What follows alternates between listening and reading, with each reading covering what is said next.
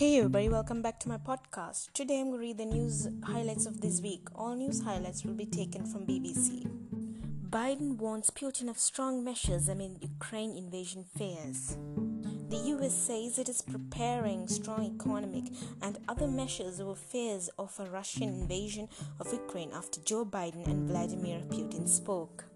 In a video call, President Biden voiced worries over Russian troop buildups near the border with Ukraine and called for a de escalation of tensions.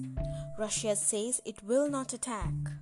President Putin accused Ukraine of provocation and sought guarantees against eastward NATO expansion and deployment of weapons close to Russia.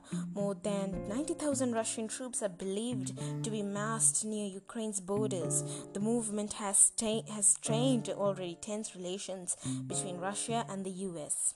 After Tuesday's call, U.S. National Security Advisor Jake Sullivan said the Biden administration was preparing specific robust responses in the weeks ahead if they were required.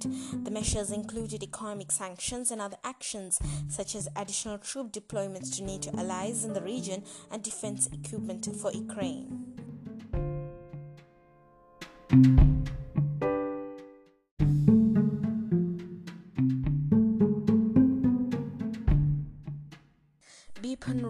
India holds funerals for top general and his wife after crash.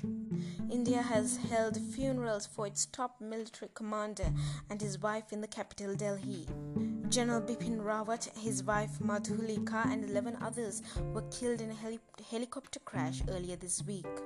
Prime Minister Narendra Modi, Defence Minister Raj, Rajnath Singh, and the chiefs of India's Army, Navy, and Air Force have paid their respects to the victims. The 13 bodies were flown back to Delhi from southern Tamil Nadu state where the crash took place. The Indian Air Force said it has only been able to identify the bodies of General Rawat, Madhulika Rawat, and one more victim until now.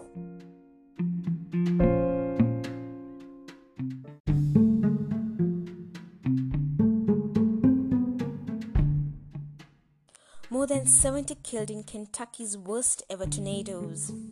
The governor of the U.S. state of Kentucky has said that more than 70 people were killed by tornadoes on Friday night. Andy Beshear said the figure could rise to more than 100 in what he called the worst tornadoes in the state's history. Dozens are feared in dead inside a candle factory in the town of Mayfield.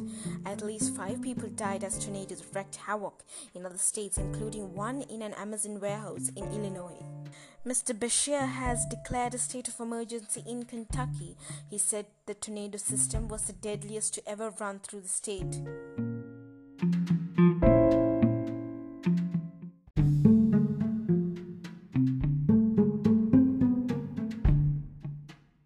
With COVID news, Pfizer says a booster shot promising against Omicron. Pfizer and BioNTech have said a booster jab of their coronavirus vaccine promises to be an effective defense against the new Omicron variant. Three doses provide a similar level of antibodies against Omicron to that of two doses against other variants, the company said after a small study. The World Health Organization earlier said vaccines should still work against severe Omicron cases. Researchers across the world are piecing together data about Omicron. It is the most heavily mutated version of coronavirus found so far. In a statement on Wednesday, Pfizer chief executive Albert Bourla said protection against the variant would be improved with a third dose of the jab.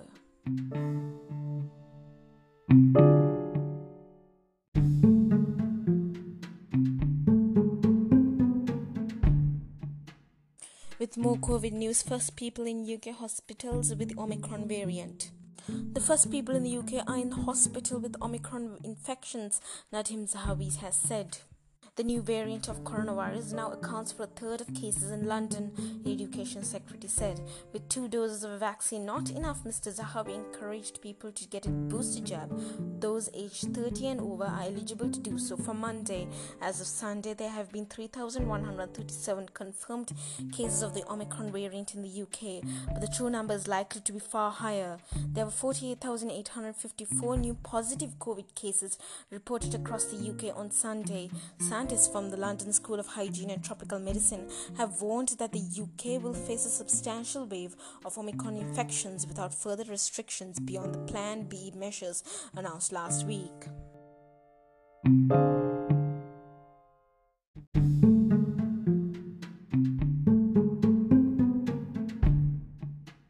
With sports news, Manolo Santana, Spain's former Wimbledon champion, dies aged 83.